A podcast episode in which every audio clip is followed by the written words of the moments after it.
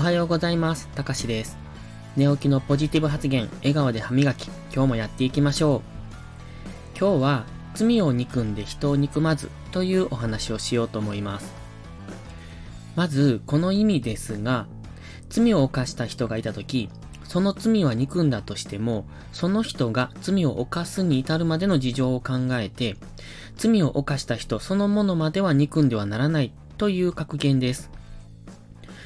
罪を犯した人、あるいは倫理道徳に背く行為をした人などに対して、行った行為自体は許されるものではないんですが、あなた自身を裁くことはしません。という寛容な態度を表現する際に用いられる。と書いてました。で、何が言いたいかと言いますと、そもそも罪の度合いや内容にもよると思いますが、倫理道徳に背く行為をした人のその一面だけを見てその人を評価や批判の対象にしてはいけませんよってことです。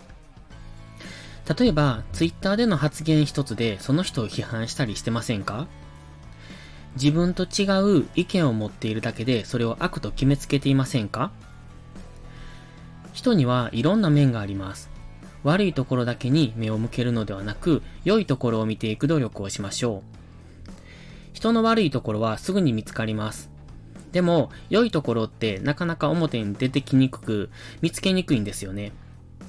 だからこそ、悪いところに目を向けるのではなく、良いところを見るようにするんです。